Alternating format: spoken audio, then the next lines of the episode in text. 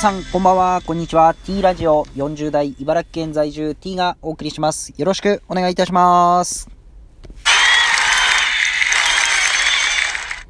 えー、今日は火曜日ですね。えー、週が始まって2日目っていうところで、えー、昨日、えー、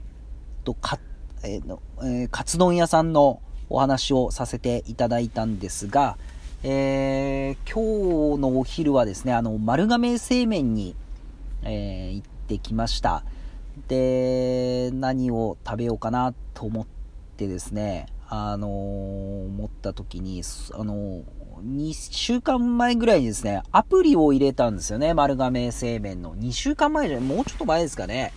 で、あ、確かクーポンあったなと思って、まあ、クーポンを見たら、あの、100円割引のクーポンがあったんですよ。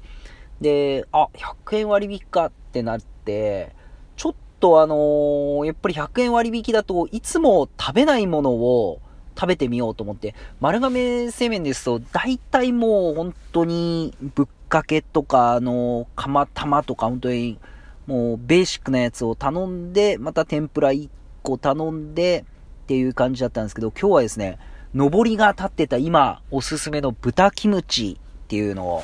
うどんに豚キムチが合うのかっていうところで挑戦してみたんですけど、あのー、結構あってですね、美味しかったですね。で、100円クーポンも使ってっていうところで、あのー、お安く食べれたと。で、この100円クーポンが、実はちょうど今日までだったんですよ。で、あのー、こう、アプリのクーポンですから、あのー、今日まで使えて、あ、よかったなと思ったんですけど、あ、これってアプリのクーポンって、あ、すごいな、あ、いいなと思ったのは、まあ、昨日あの、カツ丼屋さん行って割引券を出した時に、すごくこの店員さんが期限切れのを一応ワンチャンあるかなと思って渡してみたら、あ、すいません、使えないんですっていう、この申し訳ない顔をしているっていう状況を昨日見たので、あのー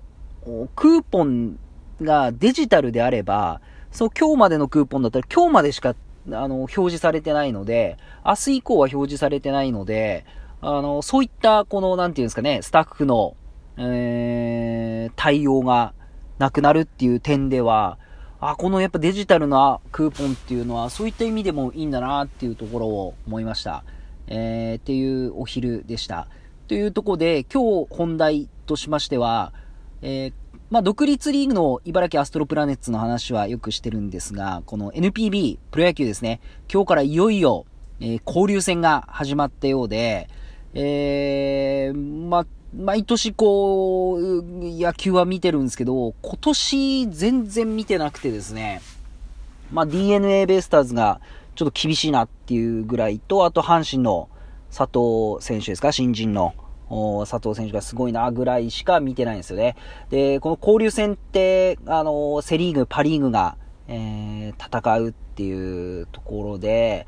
まあ、ずっとパリーグが強いんですよね。ピッチャーも良くて、バッティングも良くてっていうことで、まあ本当に、まあいろいろこの野球通評論家の人が、まあ、パリーグは、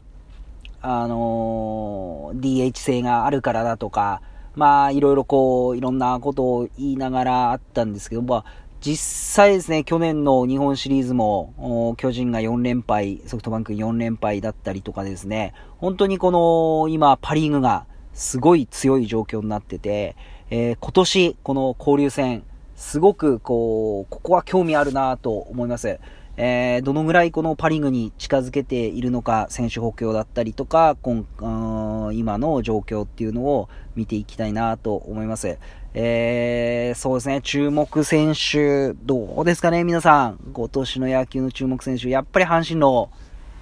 佐藤選手ですかね。まあ、あとは、まあ、やっぱり見たいのは、えー、ソフトバンクシュート、選手の盗塁。とは、柳田の豪快なスイングですか。まあ、ここは見ものですよね。ピッチャー陣で言いますと、誰ですかね。うーん、ちょっと注目選手はいないですかね。はい、まあ、田中マー君ですかね。やっぱり田中マー君、ちょっと復活、あんまり調子良くないっていう情報は聞いてるので、なんとか復活してもらいたいなと思います。まあ、ということで、なかなか野球もですね、テレビで放送もしないですし、えー、ちょっと情報もなかなか取りに行けてないので、交流戦今日からちょっと野球を見ていきたいなと思います。ということで、えー、今日は終わりにしたいと思います。えー、ぜひともネギの連打よろしくお願いします。以上になります。ありがとうございました。